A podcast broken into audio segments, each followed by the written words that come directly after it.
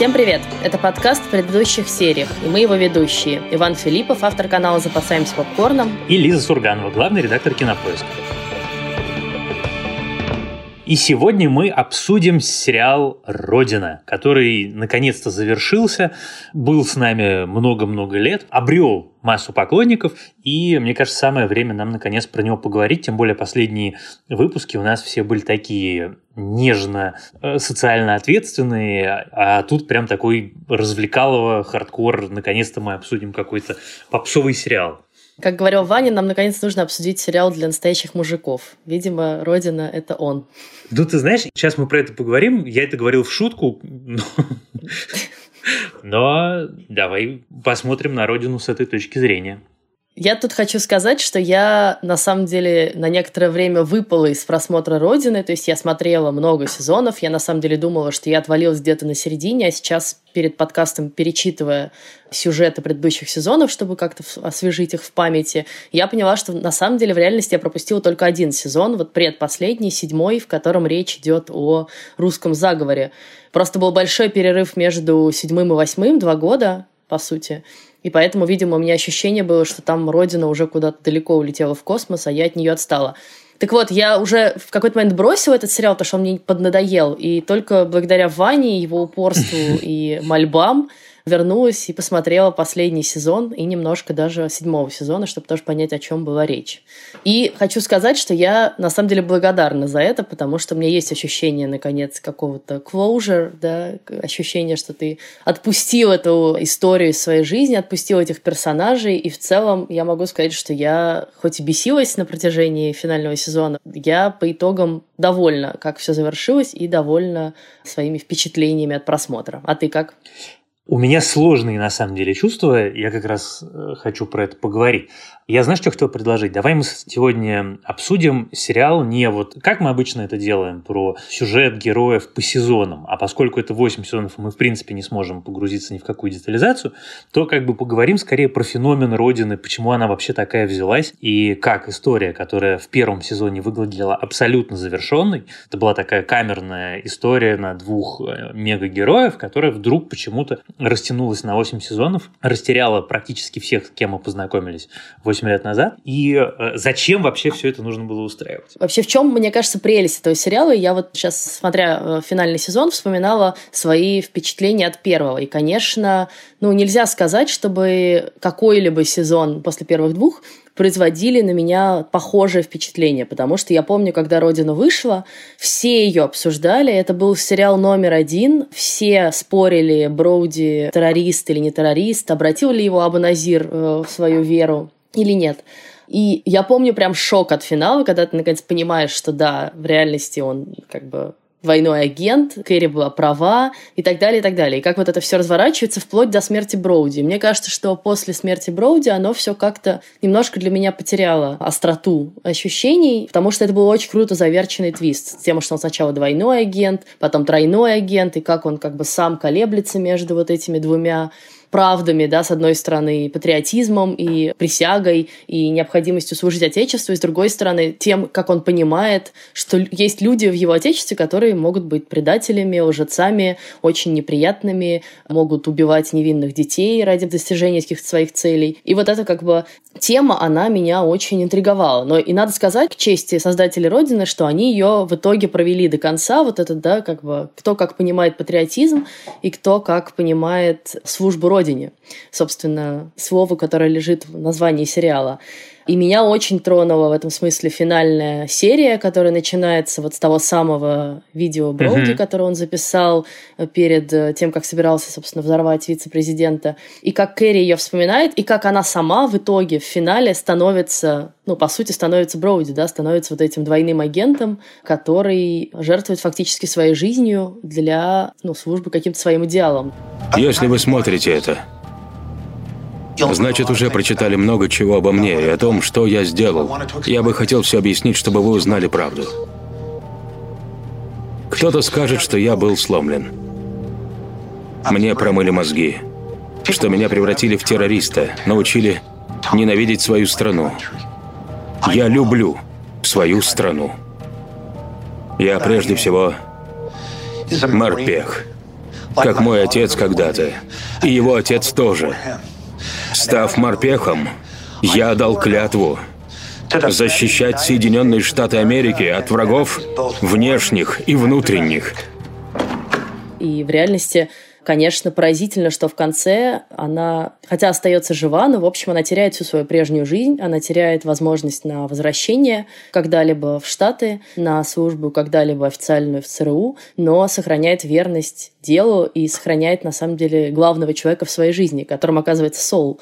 Да, тоже не с самого начала нам это было очевидно. Сначала был Броуди, потом был Куин, и всех она потеряла, дочь потеряла, не физически потеряла, да, но она не может с ней общаться.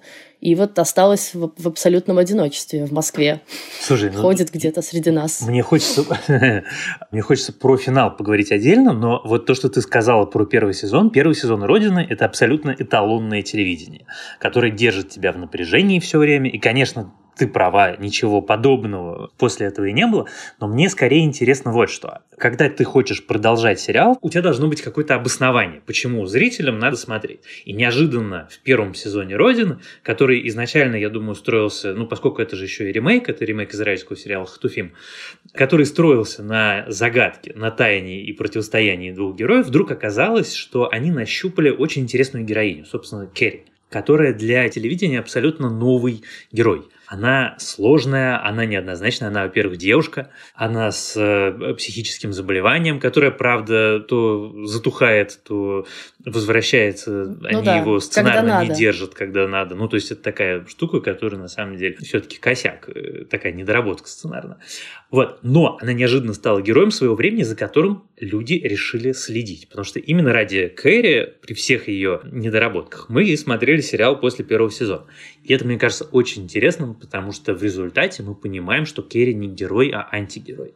Понятно, что у нее есть свое какое-то извращенное понимание патриотизма и там понятие правильно или неправильно, но по большому счету она абсолютный эгоист, которая готова пожертвовать кем угодно ради того, что ей нужно, ради достижения своей конкретной цели. И мы видели это на протяжении восьми сезонов многократно. И в результате как бы в сухом остатке, то, что ты понимаешь, когда ты выключаешь финал сериала «Родина», что люди, которые занимаются разведкой, все сплошь плохие. Просто это плохие люди, которые за тебя, или плохие люди, которые против тебя. Но хороших там натурально нет ни одного. И это очень интересно. Это первая мысль. А вторая мысль. Первый сезон был с очень маленькими ставками. Помнишь, ну вот есть в драматургии, в сценарном мастерстве есть понятие ставок. То есть то, что произойдет, если твой главный герой не справится со своей задачей. Вот в первом сезоне худшее, что могло произойти, это Броуди, соответственно, убивал высших руководителей Соединенных Штатов. А к восьмом сезоне она уже предотвращает ядерную войну. То есть последовательно они не только ее вытащили, ну как бы сделали гораздо менее камерную историю, но они сделали ее глобальной и сделали ее на уровне, условно говоря, там Джеймса Бонда. Она уже мир спасает. Не просто это мы следим за ее какими-то приключениями в конкретной истории. И это, с одной стороны, сделало сериал, на мой взгляд, гораздо хуже, а с другой стороны, я вот, досматривая восьмой сезон, нашел себе ответ. Был у нас сериал 24. Это было развлечение, за которым, ну, как бы все смотрели, все его обсуждали. Джек Бауэр, Кифер Сазерленд его играет, какой он крутой, какая крутая концепция. каждый сезон он спасал мир э, от какой-то очередной чудовищной катастрофы. И каждый сезон строился более-менее по одному и тому же принципу. Так вот, Родина, начиная где-то с сезона с третьего, превратилась в современную инкарнацию 24. И вот это мне очень интересно, что то место, которое раньше занимал крутой мужик, такой прям брутальный, страшный, способный голыми руками разобрать атомную бомбу, вдруг заняла хрупкая, проблемная, сложно устроенная и совершенно неположительная девушка. И зрителям это оказалось не только абсолютно ок, но и зрители это очень хорошо восприняли. Я хочу с тобой сразу поспорить по нескольким пунктам. Во-первых, конечно, я бы не назвала Кэрри хрупкой девушкой, э, как ей говорит Соул в какой-то серии. Ты самый сильный человек, которого я знаю. И, в общем, в конечном счете так и оказывается. Да? Она самый сильный персонаж из э, всех. Ты это говоришь про характер. Момент, я все-таки что... имею в виду не характер, а имею в виду, что она не бьет морду, не мучает лично э, террористов, да, не стреляет правда. из базуки. Ну, вот все такие вот вещи, которые Джек Бауэр делал на регулярной основе там по несколько раз за серию и по 20 раз за сезон. Это правда, и слава богу, потому что, ну, мне кажется, что мы все порядком утомились от таких персонажей, и не только из-за сериала «24», но и из-за кучи боевиков, опять же, Бандианы, Барнианы и вот этого всего, всяких супергеройских фильмов. Мне не кажется, что Кэрри эгоист. Ну, то есть она, безусловно, в чем-то эгоист в таком слепом своем следовании цели, но все-таки давай помнить о том, что она преследует не столько личные цели, сколько, опять же, возвращаясь к названию сериала, у нее такое служение Родине. Она может быть в ЦРУ, она может быть против ЦРУ, она может быть связана с русскими и со всеми врагами Америки. Но в каждом своем действии она преследует всегда одну цель. Да? Это вот этот э, патриотический долг, если так пафосно Понятно. выразиться, как она его понимает. И мне кажется, это очень интересно, потому что на самом деле два главных в итоге героя, а главные герои вот там, со смертью Броуди и Куина остаются Сол и Кэрри, они стоят на двух разных позициях и разных полюсах, но на самом деле делают одно и то же. И оба как бы убеждены, что они делают правильно. И это очень интересный момент, на котором хочется отдельно остановиться, который, ну, так, если очень топорно, можно обозвать проблемой вагонетки, да, как вот этот спор про то, можно ли погубить одного человека ради достижения высшей цели, да, или там, чтобы спасти тысячи жизней. Вечная моральная дилемма, из-за которой разбили головы и языки все, по-моему, философы, люди, любящие дебаты – и они выбирают разные пути, да, что очень интересно, потому что давай вспомним третий сезон, где Кэрри билась за жизнь Броуди, которого ЦРУ сдало фактически иранским властям тогда. То есть тогда Кэрри была на противоположной стороне этого. И только потеряв Броуди, она как бы перешла на сторону, что да, можно жертвовать отдельными людьми и жертвовать, собственно, вот этим русским шпионом, а, агентом Анной в конце ради того, чтобы спасти мир от ядерной войны. А Сол поразительным образом, да, вот как бы это же тоже вопрос про эгоизм, а это не эгоизм.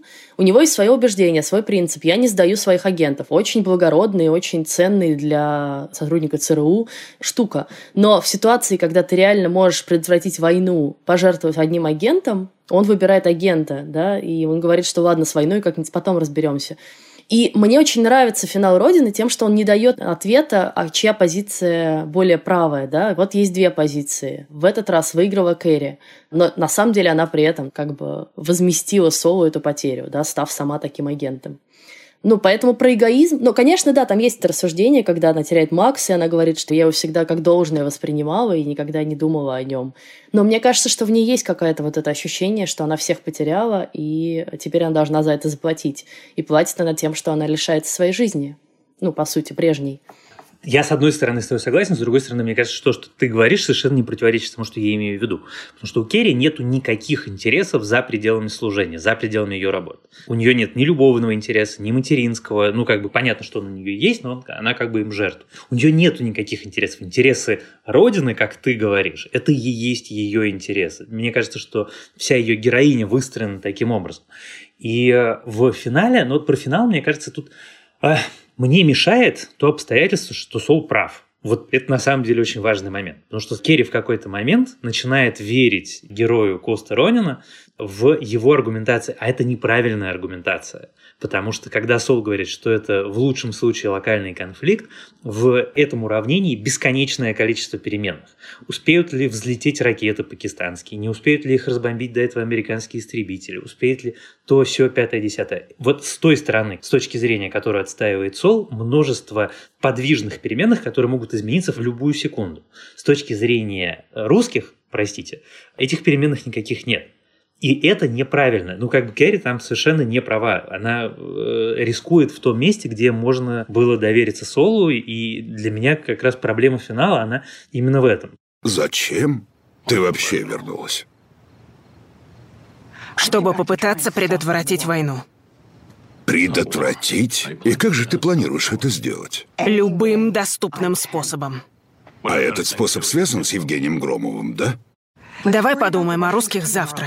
Сегодня у нас четыре батальона морпехов в одном шаге от полного уничтожения. Да как же ты не понимаешь? Пакистан — это региональная проблема в худшем случае. Региональная? Напомни об этом после того, как взорвутся боеголовки. Есть другие варианты. Утром я поговорю с Беркой и Уолкер. Ты рассчитываешь на прессу? Да, дофига пользы нам это принесет. Возможно. Да нет. Попробуем что-то другое. Когда будет поздно, Бывает, что приходится платить и такую цену. Слушай, а раз мы начали с тобой про финал, я вчера после того, как досмотрел, полез в IMDb смотреть, кто играет Анну, и это, конечно, смертельно смешно, потому что ты открываешь страницу. Эта актриса замечательная, и у нее предыдущая роль в кинофильме «Мордашка» с Дмитрием Харатьяном. Родина, главный сериал Америки, и Мордашка сразу до этого. Это такая карьера, просто это очень трогательно и очень смешно. Ну ладно, слушай, это, конечно... Я не, это говорю абсолютно без какого-либо даже тени осуждения. Это просто как занятно тасуются колоды, не более того. Ага. Так вот, наши с тобой рассуждения о том, права она или не права, в восьмом сезоне они разбиваются о том, что там бесконечные сценарные натяжки. Вот первый сезон как бы он давал одно допущение. А потом количество допущений с каждым сезоном все увеличивалось и увеличивалось. И, собственно, в этом же как раз, э, на мой взгляд, такое сходство с сериалом 24, где у тебя чудесным образом всегда все сходится, всегда все получается. И вот Родина в какой-то момент решила забить полностью на какую бы то ни было аутентичность.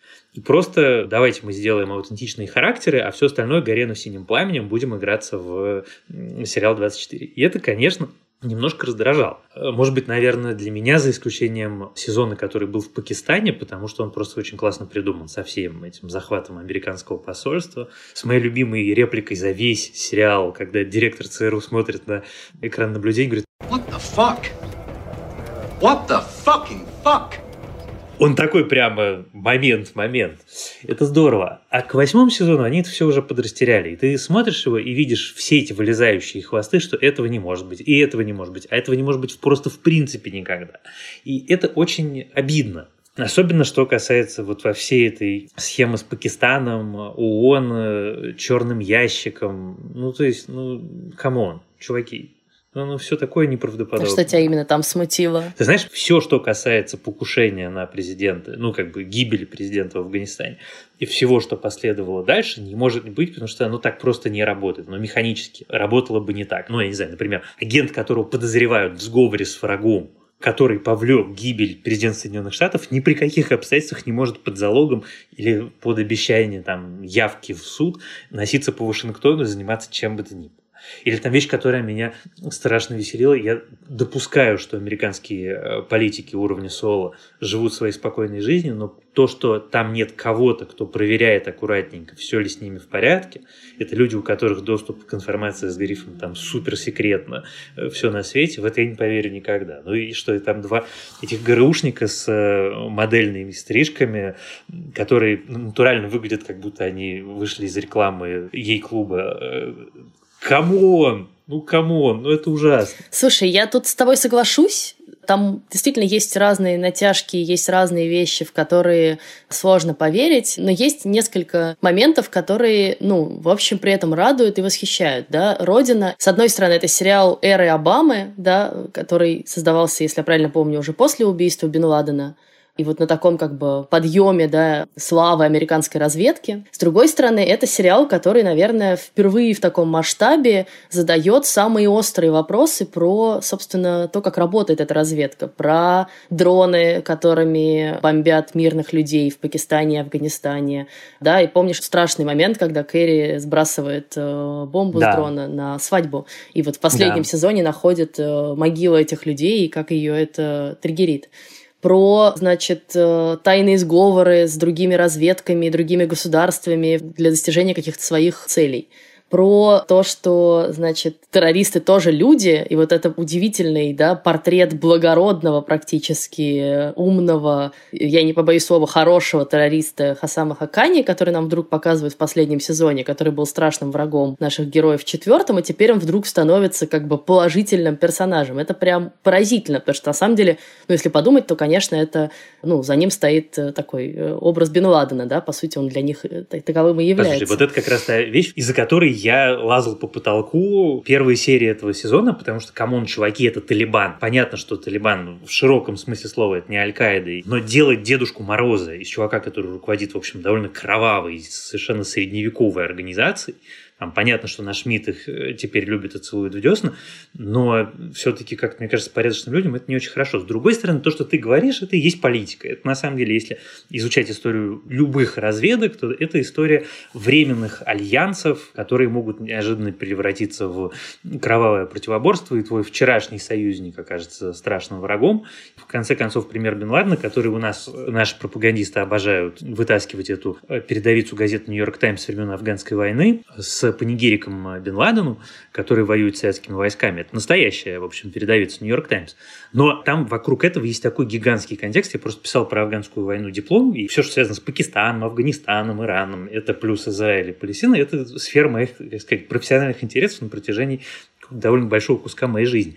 И, конечно, то, как они сделали Пакистан, то, как они сделали Афганистан, то, как они все это делают, это лишено очень важного контекста и огромного количества деталей которые сделали бы сериал, если бы его делали всерьез, а вот, не знаешь, не широкими мазками рассказывали такую жанровую историю, конечно, гораздо интереснее и насыщеннее. Но вот из того, что ты говоришь, с чем я совсем согласен, есть еще же какая вещь, которая меня по-настоящему потрясла – в результате 8 сезонов «Родины» закончилось тем, что Кэрри живет в Москве. И, конечно, представить себе сейчас вот степень разочарования людей, ответственных за сериал «Родина», не страной, а, как сказать, политической системой своей, что они делают вот такой финал своей героине – что даже, в общем, не самое симпатичное место вдруг оказывается ее финальным прибежищем. То, что они придумали вот этот финт ушами, что она теперь будет их, как сказать, агентом, это на самом деле тоже вещь, которая меня страшно смущает, потому что если ты посмотришь на историю перебежчиков американских, то ни один из них не был потом никогда в жизни, даже на пушечный выстрел, допущен до гостайны. Они все жили в каких-нибудь этих своих двухкомнатных квартирах в каком-нибудь Кунцево и э, грустно пили водку с видом на детскую площадку. И это максимум. И, конечно, никаких, простите меня, чертежей системы S400 она видеть не может. Но это, наверное, я готов просить, потому что они делают вот такой действительно очень идеологически неожиданный ход. Когда Кэрри смотрит на стену, в которой задокументированы провалы и преступления ЦРУ, а это на самом деле то, что она смотрит, действительно так, и то, что ты упоминала, и дроны, которые при Обаме стали гораздо чаще использоваться, и Абу Грейб Бушевская, и все остальное. Там же огромное количество всего. По сути, Родина заканчивается тем, что, в общем, на страже мира стоят омерзительные люди. Нет никаких отважных разведчиков, есть кровавые упыри с очень специальным видением э, понятий добро и зло и с очень такой специальной, довольно людоедской моралью. Но тут, знаешь, есть еще такой тонкий момент, что, опять же, у нас нет, на самом деле, окончательного ответа. Вот Кэрри смотрит на эту стену, на которой закреплены разные информация о преступлениях ЦРУ, и мы знаем, что она издала книжку, да, прям про то, что ЦРУ — это, значит, страшная организация. Но тут же тонкий момент, что вообще-то ей надо еще русским доказать, что она теперь своя. Можно это расценивать как искреннее признание в том, что, значит, она раскаивается во всем этом и раскрывает секреты ЦРУ. Можно это расценивать как прикрытие, да? Она теперь в России, ей нужно прикрытие, чтобы, значит, дальше всех убедить, что она как бы супер предана России, точно разорвала все связи с ЦРУ и с Америкой. И книжка идеальный для этого вариант, да, и только Сол ей продолжает верить. Я абсолютно уверен, что и то, и другое, что она искренне в это верит, и что это прикрытие. Это да. Но с одной стороны, это смешно, с другой стороны, довольно мило, что русские в этом сериале, в последнем, по крайней мере, сезоне, становятся прям практически тоже положительными персонажами. И этот Евгений со всеми его, ну, как бы, он ее там предает в какой-то момент, но, в общем, он вполне себе такой, как бы, симпатичный парень, не помогает ей, то и все.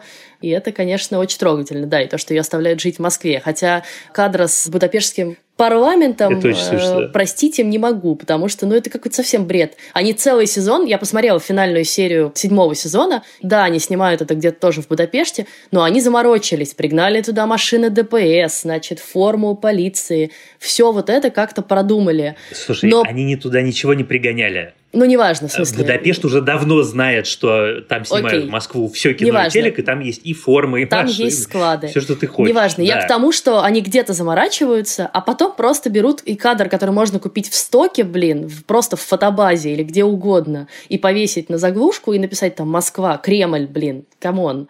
Они вешают зачем-то Будапешт. Зачем? Ну, так а они так и кадр сделали. белый это же дом. очень смешно, что это такой абсолютно конкретный косяк, потому что натурально следующий кадр прям склейка. Да, ну то есть, ну, Нормальная либо это Москва, как бы мы срать на вас хотели, кадр. либо это косяк, не знаю. Но как Ну, такой косяк можно я думаю, допустить на таком уровне? Это тоже смешно. И того, и другого. Этих косяков, связанных с изображением Москвы, было море. В этот предыдущий сезон, который э, ты упоминаешь, там они еще Сергиев Посад снимали в Будапеште. У меня дача в Сергиевом Посаде, я так ржал, господи боже. Это невозможно. Но надо просто как-то, мне кажется, с этим мысленно смириться. А вот что действительно интересно, это все-таки какой же невероятный кризис. Вот когда ты следишь за американской политикой и за тем, что делает Трамп, и за тем, что про него говорят, пишут, и, как сказать, и лояльные, и, наоборот, оппонирующие. И когда ты смотришь сериалы и фильмы, и понимаешь, что это, как сказать, это такой портрет общества в каком-то абсолютно чудовищном кризисе, в котором нету четких ориентиров, в котором нету четкого понимания, как мы хотим, чтобы оно было. И в этом смысле Родина такой очень интересный, не знаю, как это сказать, барометр или, может быть, наоборот, такое зеркало этого кризиса. Я к тому, что ты э, говорил, хочу добавить следующее, что мне еще в финальном сезоне, опять же, при всех его недостатках, понравилось.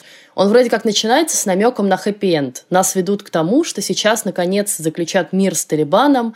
Хакани раскаялся, хочет уже тихонечко пожить, потешить внуков. Ну, это все может быть смешно, но тем не менее, начинается с, вот с такого, как бы, президент у нас хороший, наконец-то, какой-то благородный, умный, все понимает. И все вот на мази, что называется. А заканчивается сезон, на самом деле, опять же, вот в этой абсолютной растерянности, неопределенности, непонимании, что будет дальше. Президент глупый, некомпетентный, доверяется каким-то идиотским советникам. Кстати, отдельный трогательный момент, что вот этого главного подлеца, который подталкивает всех к войне, играет э, муж Клэр Хью Дэнси. Это, мне кажется, очень трогательно. Да, это смешно. Ты знаешь, мне кажется, что он просто 8 лет капал ей на мозг, что вот, ты играешь в главном сериале, а меня не взяли, что за свинство. И, наконец, Клэр Дэйнс сказал, продюсер, ради спасения моей семейной жизни возьмите мужа. Возможно. Ну, в общем, короче, никакого тебе мира на Ближнем Востоке, опять же, нет. Опять нестабильность, опять все на грани войны, да, опять чуть боеголовки не взлетели в воздух. И, ну, это, мне кажется, тоже показательная история, да, что они как бы поиграли с этой возможной идеей мира после стольких лет войн и конфликтов, но она невозможна, да, потому что там всегда будет что-то зреть, какое-то недовольство, и кто-то всегда будет хотеть э, продолжать этот конфликт раздувать. Я еще хотела поговорить про то, как интересно перекликается последний первый сезон. Я не уверена при этом, что это намеренно, а может быть, они просто уже немножко ездят по одним и тем же рельсам и не могут с них сойти, потому что я вот пересмотрела финальную серию первого сезона, и там все то же самое. Значит, Кэрри мечется, пытается всех убедить, что она права, она знает, как, что произойдет, никто ей не верит, только Сол ей верит. Сол говорит, зачем же я тебя туда отпустил, ты еще была не готова, ты еще так ранима, а я старый дурак, то все. И это все, конечно, довольно смешно. Одинаково в каждом сезоне. Просто в первом сезоне это было свежо Да. и круто, а дальше ты к этому уже привыкаешь. И опять-таки, вот для меня это параллель с 24. И главное, что меня восхищает, что Кэрри каждый сезон выгоняет из ЦРУ, и каждый сезон она туда каким-то образом пробирается обратно. И сейчас ее снова выгнали из ЦРУ, но, в общем, видимо, уже финально. Я, на самом деле, в финальной сцене в театре, не в театре, а в, на концерте, когда они слушают как это говорят эту в американских медиа. джазовую команду, я был уверен, что девушка, с которой они меняются сумочками, будет вот эта девушка из э, резидентуры в Кабуле. Это было бы прям красиво. Что это я уже Ну, не помнишь, помню которую она страшно подставила? А, Ну как? Дженна. Это красотка, которую она страшно подставила. Ну вот, кстати, да, про Дженну, знаешь, я что хотела сказать, что если мы считаем, что Кэрри в каком-то смысле антигероиня, то вот у тебя есть Дженна, да, настоящая героиня, и человек, который абсолютно сознательно и искренне вышел из этого всего, осознав, э, что эта работа всегда будет связана с тем, что из-за тебя гибнут какие-то люди, и ты вольно или невольно кого-то подставляешь.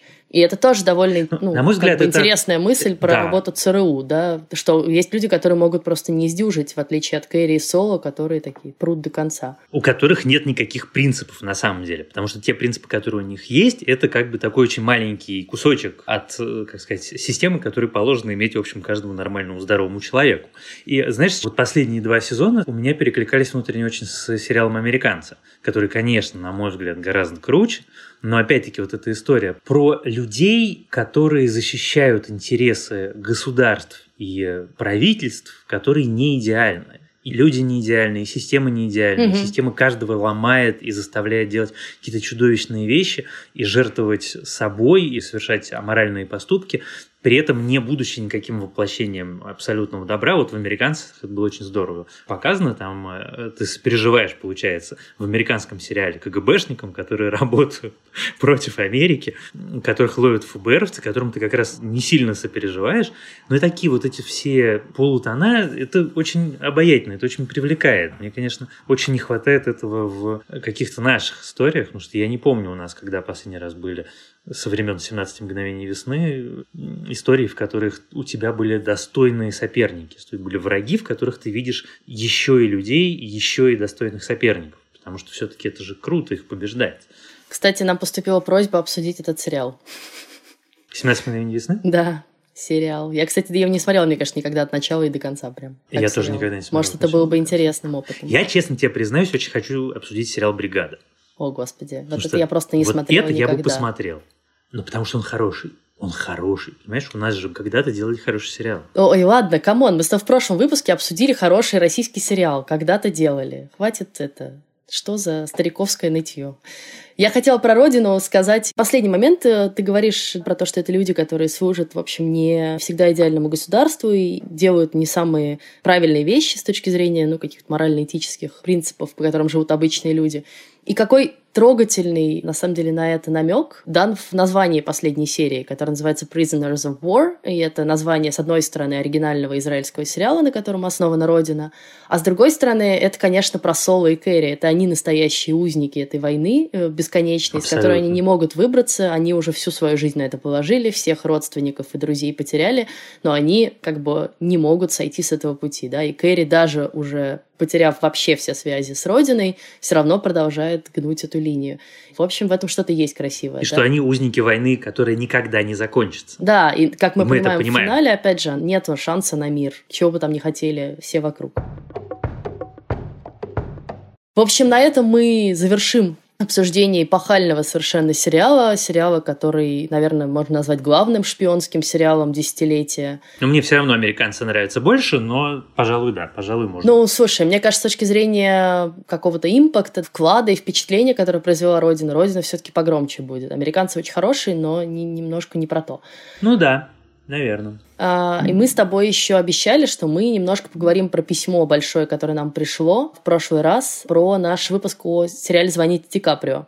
Нам его прислала наша слушательница Лилия Камбарова. Это письмо, если его скачать, занимает примерно 4 вордовские страницы. И я, честно, была сначала немножко напугана этим, а потом восхищена, потому что письмо, на самом деле, очень трогательное, эмоциональное и во многих местах точное. Да, ты знаешь, я очень не люблю жанр споров о сериалах. И от этого всегда сознательно довольно бегаю, потому что мне кажется, что за исключением каких-то ошибок у каждого зрителя есть полное право на собственное мнение. Я понимаю, это звучит смешно, но, пожалуй, вещь, которая меня действительно зацепила в письме, это то, что они, автор его пишет про то, что они все орут. Вот вопрос, почему все русские актеры всегда орут, он занимает меня уже не первое десятилетие, что это Петр Федоров, что это Петров, что это Козловский, всегда все кричат. Это непонятно. Вероятно, этому как-то специально обучают, чтобы показать какой-то особенный Да-да. градус эмоций, но Русская это школа. меня тоже напрягает с этой частью письма, полностью согласен. И еще раз спасибо вам большое, что вы написали, потратили столько времени и усилий, чтобы сформулировать свою позицию, которая, в общем, даже если я с ней, например, могу быть не согласен, которая очень классная. Я сейчас не буду зачитывать все письмо, потому что оно все-таки длинное, как я и сказала, и там много разных мыслей, они все по-своему интересные. И слушательница наша пишет, что, значит, слушаю ваш подкаст с сентября, подсела на него очень сильно. Обычно я смотрю кино и лишь изредка попадаю на сериалы, но в последние два года поняла, что мне все сложнее и сложнее найти интересные фильмы, и ваш подкаст открыл для меня целый новый пласт интересных сериалов. И интересно не только их смотреть, но и слушать, как вы их обсуждаете. Я посмотрела практически все сериалы, про которые вы рассказывали, и даже те, про которые только упоминали, например, «Комьюнити» и «Блеск». Я тут восхищаюсь э, и вами, и вашим упорством, и тем количеством времени, которое у вас есть. э, И так далее. Но вот она говорит, что единственный раз, когда я захотела с нами поспорить, это после прослушивания нашего выпуска про «Звоните Ди Каприо». И мне кажется, что самый главный момент, который задел нашу слушательницу, это следующий про путь героя. Она долго говорит о том, что, как ей кажется, герой Петрова, Егор Румянцев, совершенно не эволюционирует, да, Что она пишет? Самое главное – эволюция персонажа, которой вообще нет в этом сериале, и как же от этого грустно. В последней серии он опять же, как инфантильный мальчик, бегает от одного взрослого к другому, собирает деньги и хочет уехать в неведомую страну. С любимой, как он теперь понял, женщиной и ее ребенком, не зная, на что он там будет жить и что будет делать. И улететь надо прямо завтра и не позже, потому что интерес к игре может в любой момент пройти у мальчика, и тогда он захочет поиграть во что-нибудь другое. Взрослостью и эволюцией персонажа здесь даже и не пахнет. Если честно, то мне грустно от того, что это у нас считается эволюцией. С такими эволюциями мы будем скорее регрессировать. Я думаю, что как раз эта часть, с которой я соглашусь, но просто для меня всегда внутренним ответом на этот вопрос было то, что поскольку он не меняется, он и умирает. Он не может измениться, он такой будет всегда, и поэтому он, в общем, в пространстве сериала и с точки зрения драматургии заслуживает того, что с ним и происходит. Я вообще тоже так думаю. Мне кажется, мы с тобой и не говорили особенно про эволюцию именно этого персонажа. Действительно, многие сериалы построены на том, что персонаж меняется в худшую или в лучшую сторону. И мы видим, как он меняется и что его к этому подтолкнуло. Но это вообще-то не обязательное условие каждой истории. И мне кажется, что крутость «Звоните Ди Каприо» ровно в том, что ты смотришь историю, которую прям ты видишь и понимаешь, что она неизбежно закончится плохо. Что да, этот персонаж несмотря на все то, что с ним произошло, несмотря на то, что он потерял свою прошлую жизнь, он не изменился. И это, наверное, самое страшное. И в этот момент ты начинаешь его жалеть, потому что ты понимаешь, что вот как бы даже такие как бы life-changing events не могут его поменять. Он действительно инфантильно совершенно себя ведет, бегает, на что-то надеется. Точно так же своей девушке не перезванивает и сбрасывает ее звонки. И ты понимаешь, что, ну вот, как бы, да, он идет к своей гибели тем самым.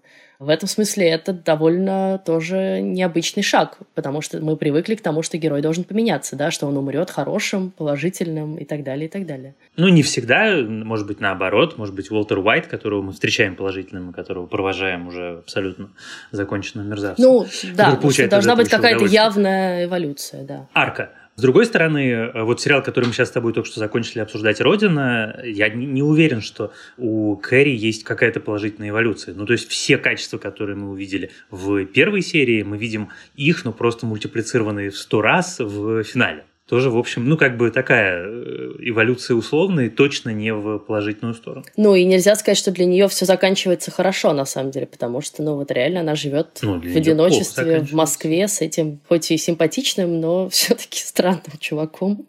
У них там почти полметра разницы в росте. Да, меня восхитило. А Коста Ронин, кстати, в Калининграде родился, и потом приехал в Новую Зеландию, да, да, да. почитала про него немножко. Да, он, он, он классный очень актер, он и в «Моих любимых американцах» тоже был. Да. Спасибо вам большое за то, что вы пишете нам письма, тем более такие длинные и проникновенные. Пожалуйста, продолжайте это делать. Напомню, наша почта звучит как подкаст собака кинопоиск.ру. Очень ждем. Пожалуйста, поделитесь своим мнением о финале сериала «Родина». Очень интересно, что думаете вы. У нас многие слушатели писали уже в нашей группе в Фейсбуке. Напомню, что нас тоже там можно оставлять отзывы и писать нам вопросы.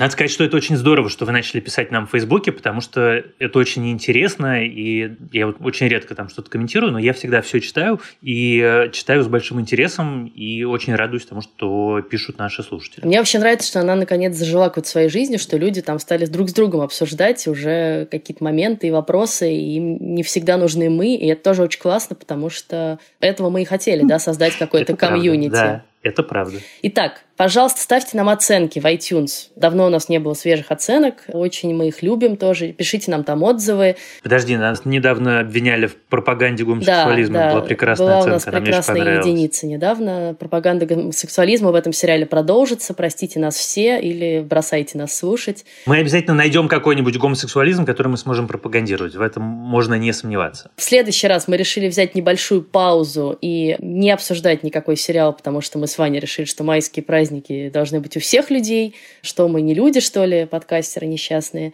И предлагаем вам, э, с одной стороны, уже привычный, с другой стороны, все еще новый формат, Zoom-вечеринки, когда мы просто поболтаем про сериалы, поотвечаем на ваши вопросы, и будем очень рады, если они у вас будут, и вы их напишите либо заранее, либо присоединитесь к трансляции в Zoom и зададите их прямо лично там.